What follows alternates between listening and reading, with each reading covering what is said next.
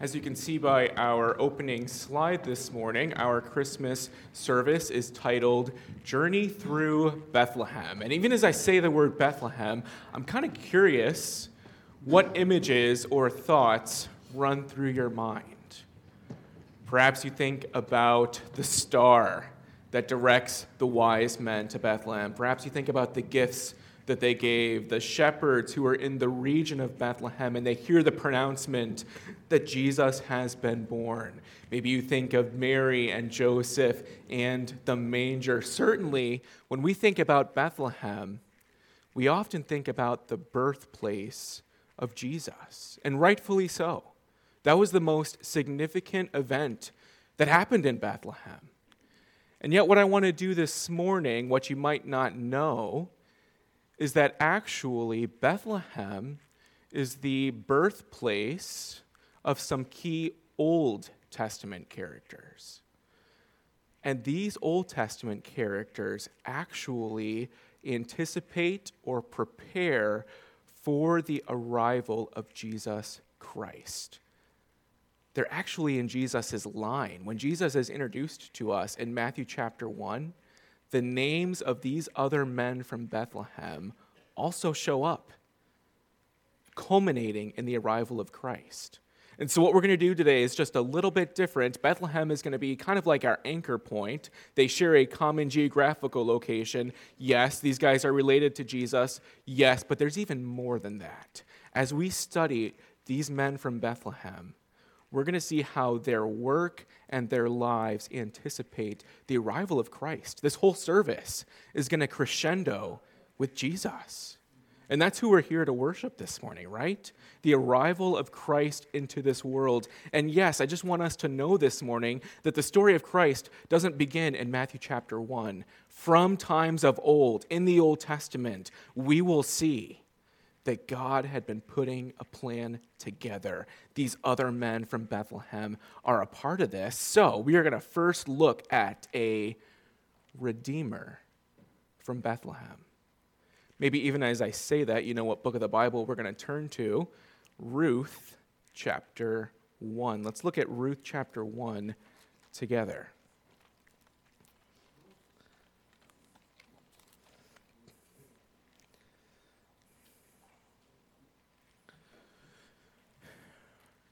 Ruth chapter one, we'll just read verse one to kind of get the setting or the context for Ruth's story here. We read this: "In the days when the judges ruled, there was a famine in the land. And a man of Bethlehem in Judah went to sojourn in the country of Moab, he and his wife and his two sons." Uh, the text goes on to describe how Elimelech and Naomi, they flee from Bethlehem to Moab. And, and they've really established themselves as a family to the point that their two sons marry Moabite women.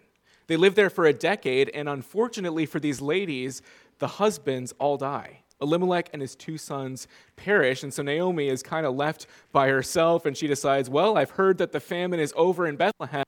I guess I'll return. Orpah, one of her daughters-in-law, decides to stay in Moab, her hometown, but Ruth says, I'll go with you. She utters those famous words, where you go, I'll go. Where you lodge, I'll lodge. Your people will be my people, and your God will be my God.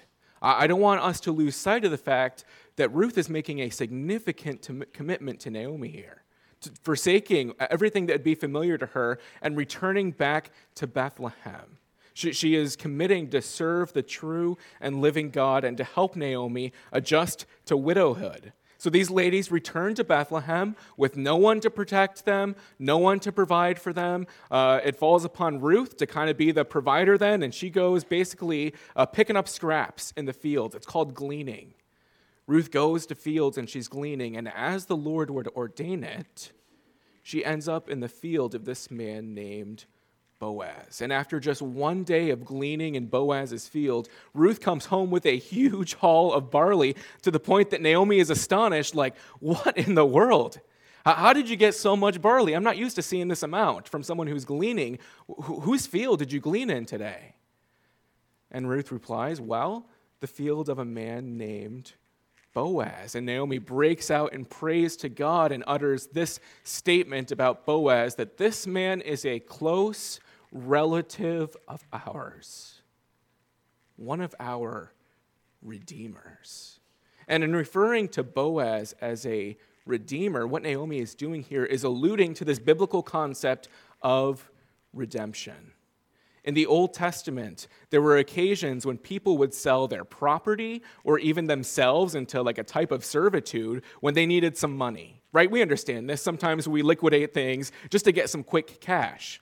People would do this to pay off debts or get some money, but unfortunately, the long-term consequences of that would be that they had no land of their own. Maybe they were someone else's servant now, and so God allowed uh, for the provision of these people to be redeemed by a relative of theirs. This relative could purchase the land they had sold or buy them out of slavery. In Ruth's case, her redeemer would actually have the responsibility of marrying her, and because she had no children, her redeemer would have to continue Ruth's first husband's line instead of his own.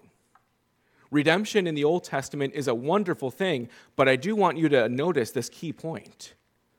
Redemption comes at a cost to the Redeemer. It was expensive to purchase someone else's land or buy them out of slavery. Maybe the cost wasn't even monetary in Boaz's case. It would come at continuing the line of this deceased first husband before his own. Back to the story, though, Naomi says, ah, Boaz, this guy is our Redeemer. She puts this plan in motion in which Ruth essentially proposes to Boaz uh, and asks if she, if he will redeem her. That's an awesome plan. However, there's one problem. You guys all know this. There is someone who's a closer relative than even Boaz, someone who would have that right of redemption first. And so the next day, Boaz goes to the gate of the city. He talks to this closer relative and says, hey, Naomi's selling some property. Are you interested interested in buying it? At first, he replies, yeah, totally. And Boaz says, well, just so you know, when you buy this field, you also acquire Ruth, the Moabite woman. And in marrying her, you have to perpetuate her line instead of yours. And the guy gets cold feet and he says, uh, I don't think I'm interested in the field anymore. To which Boaz gladly steps in, redeems Ruth and Naomi, provides a, a really just a place of refuge for these women when before Boaz's entrance into their lives, they were destined towards a life of hard work, just barely scraping by, no one to care for them. Right? And in thinking about this awesome story of Boaz, we have to consider the redemptive work of one of Boaz's descendants, Jesus. We can't miss the parallels here. You and I, like Ruth, were in a helpless condition, one that we couldn't deliver ourselves from. Ruth into life, work, and poverty because she had no husband to take care of her, but you and I were in a much worse place in our lives. We were spiritually impoverished because of sin. Every one of us had broken God's law. There was a wedge that was driven between us and our Creator. There was a gap that could not be spanned in and of our own strength because of our sin. Scripture speaks about our relationship to sin in terms of bondage. It says that we were enslaved to sin. Our sins were deserving of the judgment of God, and unless something changed, every day brought us closer to eternal condemnation. This is the condition that all of humanity found themselves in. To, to quote the song that a lot of us know, we stood neath a debt we could never afford. And the whole of the Scriptures is painting this picture that we are in serious trouble. We, like Ruth, need a Redeemer. We need someone who could pay our sin debt and rescue us from this terrible predicament. And so one glorious day, an angel appears to this man Joseph with some welcome news for weary people. And he says, hey, marry your fiancée. She's pregnant by the power of the Holy Spirit. She is going to have a son. You shall call his name Jesus. This name is significant. It means Jehovah is salvation. What is he going to save us from? Jesus will save his people from their sins. When Zechariah, John the Baptist's father, finally gets to speak again after the whole pregnancy being mute, these are the first words out of his mouth in the Bible. He says, "Blessed be the Lord God of Israel, for he has visited and redeemed his people." Jesus is here. He's the Redeemer.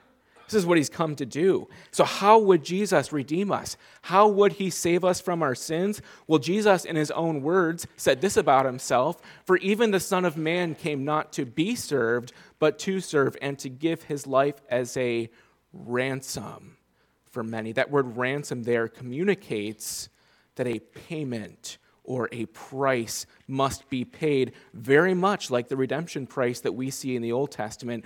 Jesus came to give his life as a ransom for many. Other texts of Scripture put it this way. In First Peter chapter one, we're told, "Knowing that you were ransomed from the futile ways inherited from your forefathers."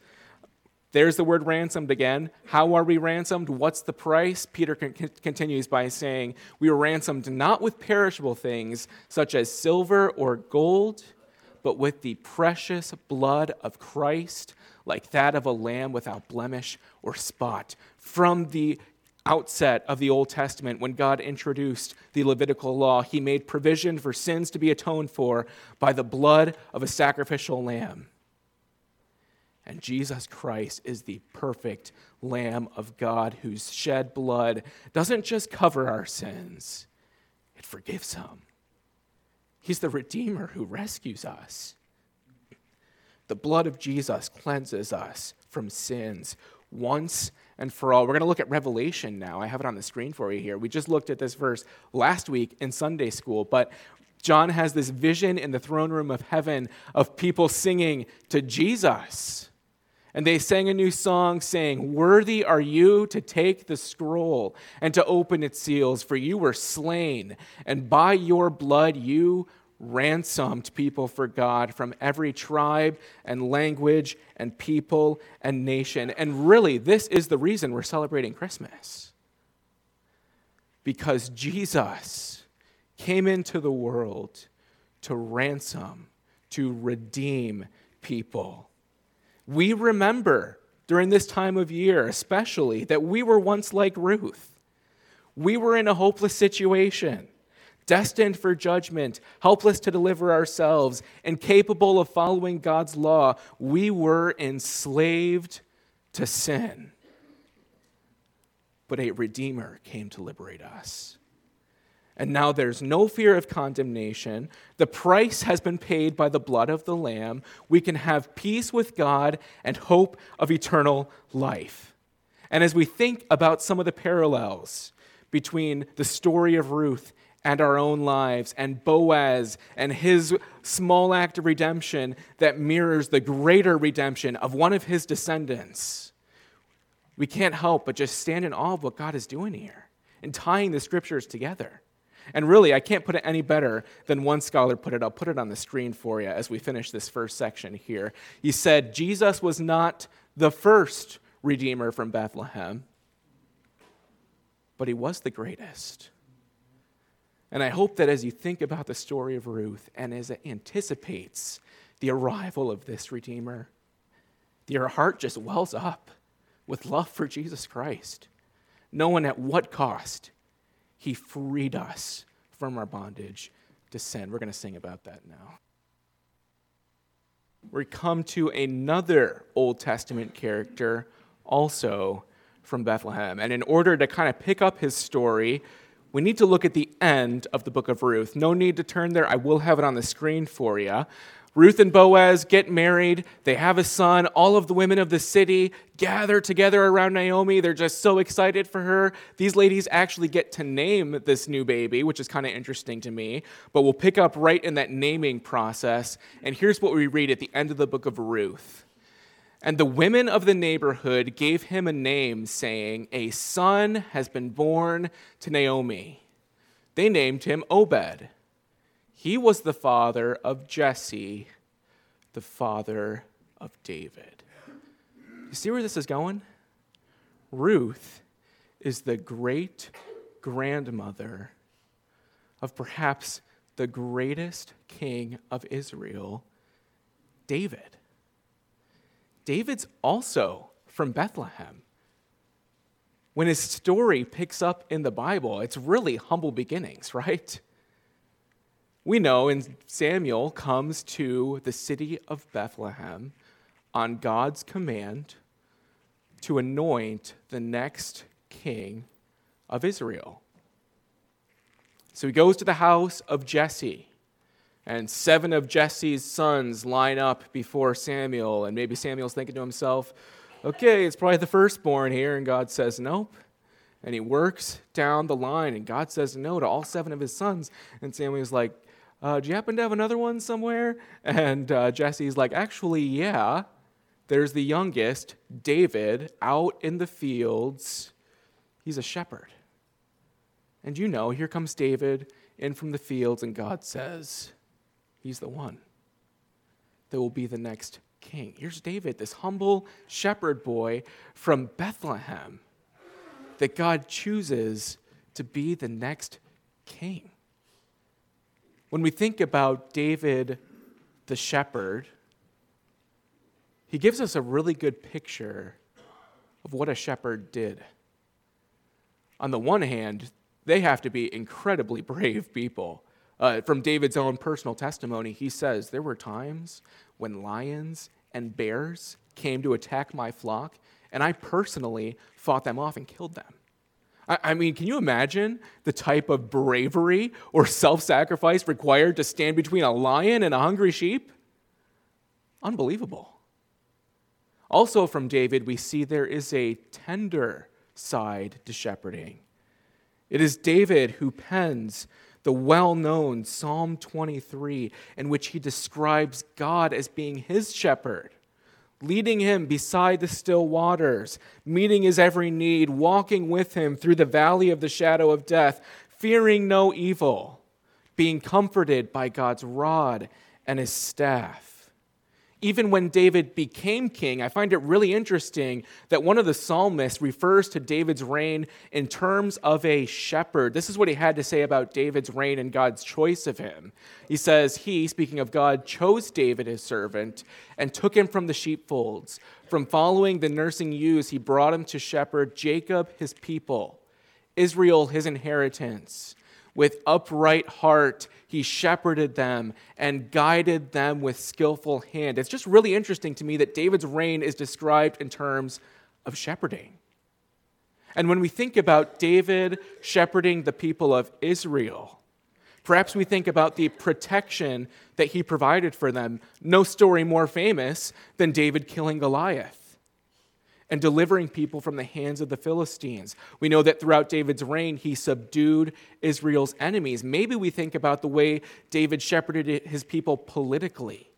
We see here at the end of this psalm that he shepherded them and guided them with a skillful hand. There's another passage of Scripture that says about David's reign that he administered justice and equity to all his people. Maybe we think about David's spiritual shepherding of the people of Israel, bringing the ark back to Jerusalem, initiating the rebuilding of the temple. Maybe we think about David being described as a man after God's own heart. We think of David who penned half of the Psalms that we have in our Bible.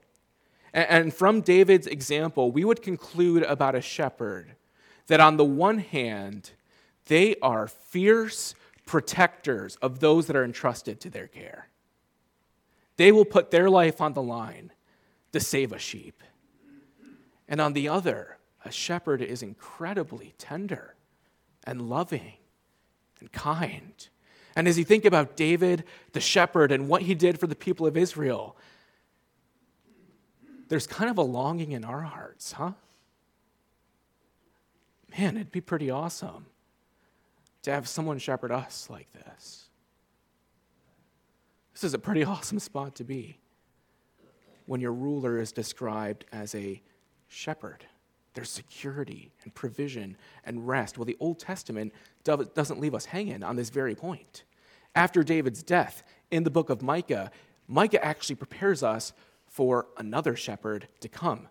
In Micah chapter five, he says, "But you, O Bethlehem Ephrathah, who are too little to be among the clans of Judah, from you shall come forth from me one who is to be ruler in Israel, whose coming forth is from old, from ancient of days." Notice this verse. "And he shall stand and shepherd his flock in the strength of the Lord, in the majesty of the name of the Lord his God. And they shall dwell secure.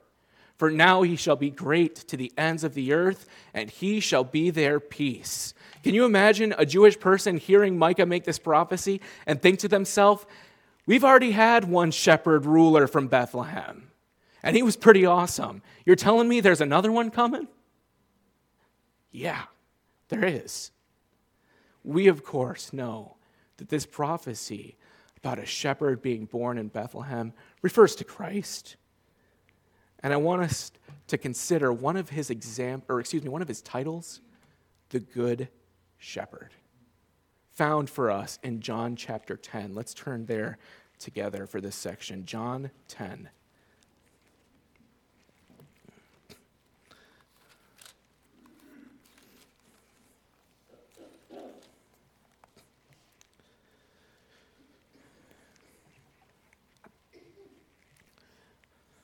In John ten, Jesus describes himself as the good shepherd. We'll see that right away in verse eleven. Jesus says, "I am the good shepherd." And maybe you're pausing and asking yourself, what makes a shepherd good? Jesus tells us in the very next sentence, "The good shepherd lays down his life for the sheep." We were just talking about David putting his life on the line for his flock when lions and bears came to attack them. Here Jesus is saying, I'm a good shepherd because I laid down my life for the sheep. We'll pick up in verse twelve. "He who is a hired hand and not a shepherd, who does not own the sheep, sees the wolf coming and leaves the sheep and flees, and the wolf snatches them and scatters them. He flees because he is a hired hand and cares nothing for the sheep. I am the good shepherd. I know my own, and my own know me, just as the Father knows me, and I know my own, and my own, or excuse me, just as the Father knows me, and I know the Father, and I lay down my life for the sheep." Let's jump down to verse twenty-seven, where Jesus says this, "My sheep hear my voice, and I know them, and they follow me. I give them eternal life, and they will never perish, and no one will snatch them out of my hand." A couple of things stand out to me as we think about Jesus, the shepherd.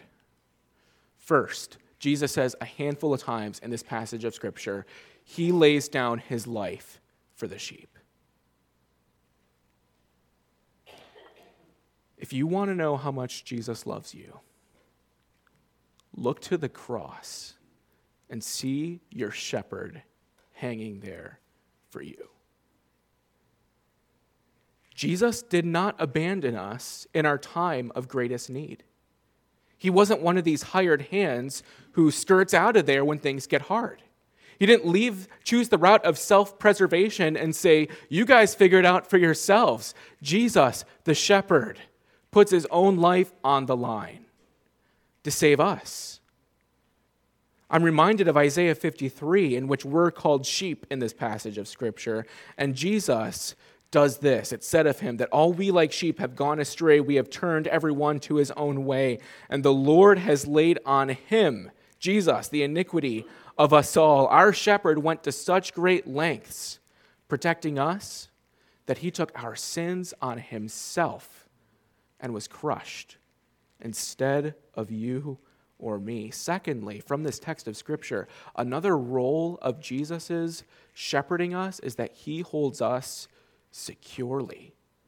Jesus says that he holds us in his hand. Our salvation is secure. I didn't read it, but he says that we're also held in the Father's hand. We're doubly secure, and no one can snatch us out of his hand. Not the devil, not the false teachers, not ourselves. If you are in Jesus, our shepherd's hand, you are secure.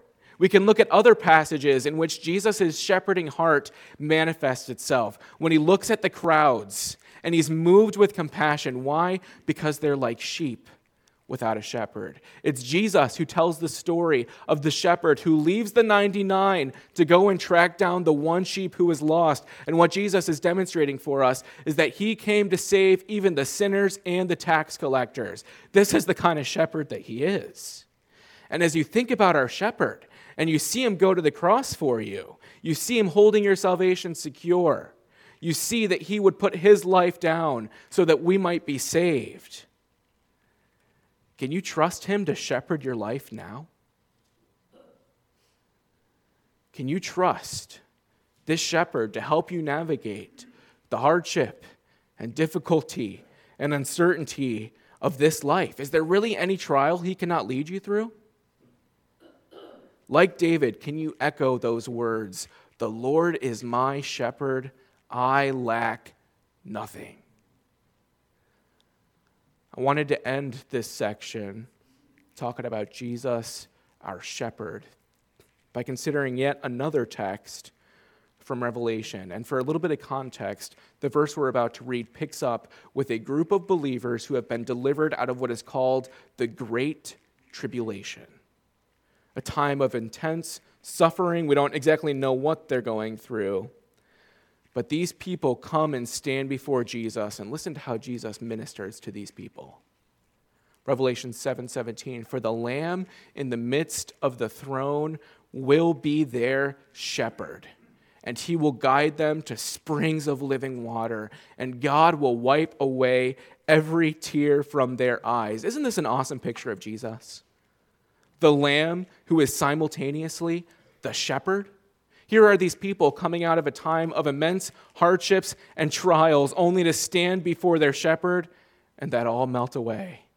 And to know that for all of eternity, they are secure under the watchful care of this shepherd. Even the wording of this text brings to mind some of that Psalm twenty-three imagery, leading them or guiding them to springs of uh, living water.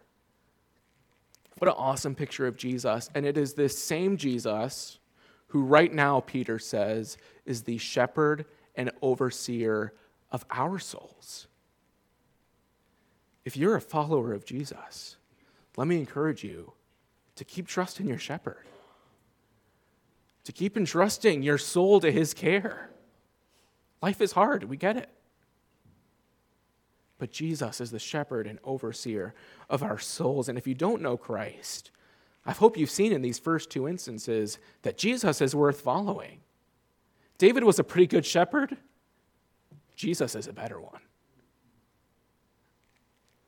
He offers the invitation to come to him, all who are weary and burdened, and he will give you rest. Let me encourage you to come to Christ. Find him to be a good shepherd. Shepherd.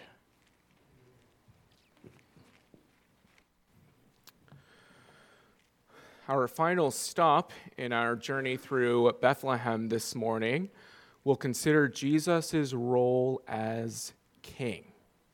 And in order, as we've done the last two times, we'll begin in the Old Testament. In order to see the coming king anticipated, we again look to the life of David. There was a point in David's life when God made a covenant with David. A covenant is a promise, an agreement of sorts. And God told David, I'm going to make your name great. I'm going to deliver you from your enemies. But the most important component of this covenant is found in Second Samuel seven when God tells David, and your house and your kingdom shall be made sure forever before me. Your throne shall be established forever. And God, in making this promise to David, is saying, David, one of your descendants is going to rule forever. We've already considered Micah five once already today pertaining to Jesus the shepherd. I want us to look at it again and just consider the first part of that promise. We're told someone else from Bethlehem is coming, like David, but you, O Bethlehem Ephrathah, who are too little to be among the clans of Judah, from you shall come forth for me one who is to be ruler in Israel. This is seven hundred years before the arrival of Jesus Christ. And you look at the rest or other prophets, Micah isn't the only one talking about this descendant of David. Isaiah, Jeremiah, Ezekiel, they are all pointing towards the New Testament and saying, there is another king. There is a descendant of David who is going to fulfill the promise that God had made to David all those years ago. And so when you open up to the first page and the first verse of the Old Testament, and you see these, of the New Testament, excuse me, and you see these words, Matthew one, verse one, the book of the genealogy of Jesus Christ, the son of David. There should be like a neon sign going off in your mind, pointing at David and saying, excuse me, pointing at Jesus and saying, he's here. The king that the whole Old Testament has been pointing us towards has been born. Regarding Jesus' kingship, I want us to look at how Gabriel introduces Jesus to Mary when he comes and gives her the news that she's going to be pregnant by the power of the Holy Spirit. There are some words that mirror the promise God had made to David so long ago. In Luke chapter one, Gabriel says this to Mary, you shall call his name Jesus. He will be great and will be called the Son of the Most High. And the Lord God will give to him the throne of his father David. And he will reign over the house of Jacob forever.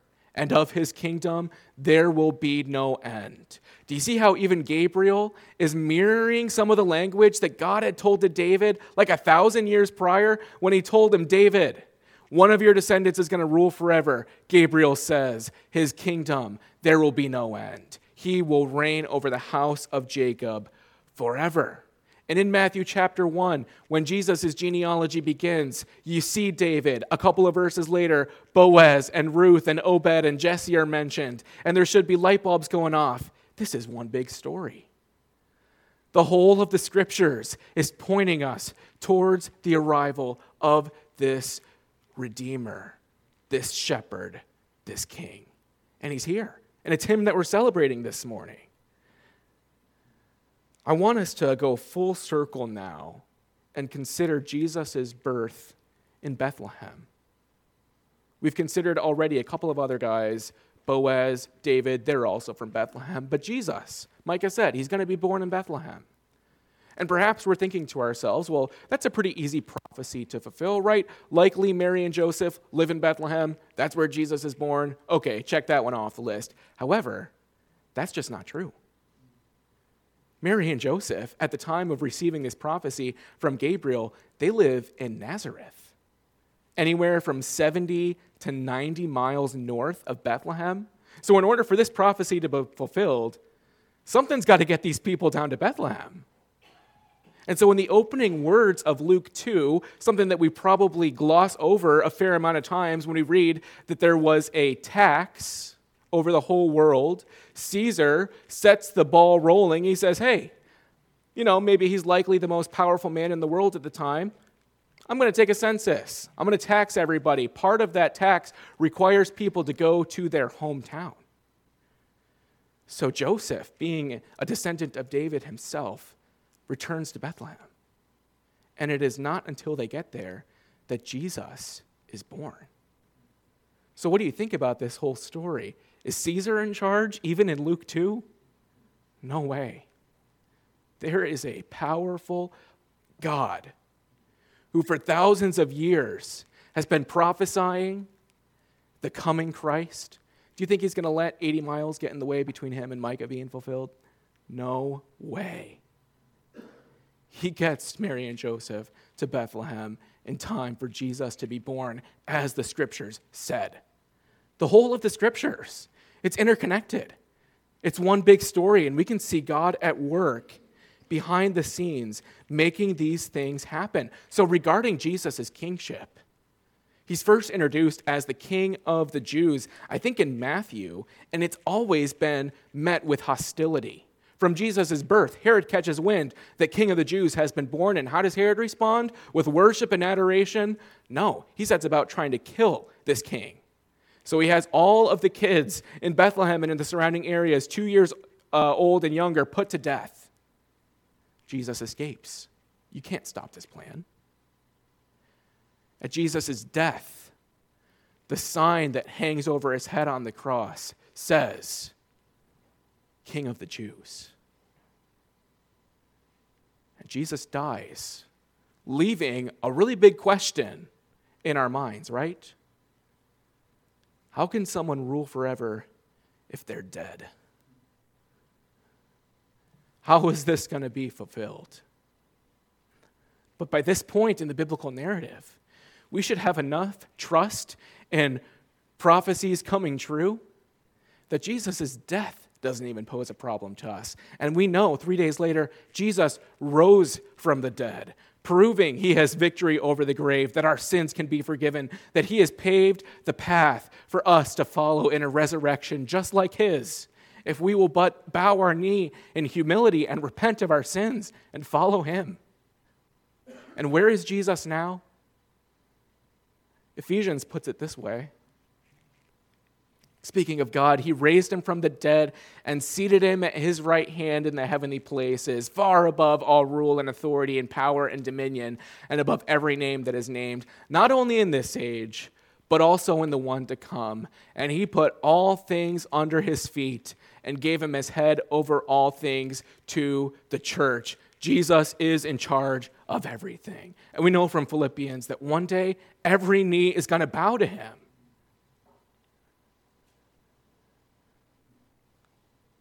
Notice this passage of Scripture.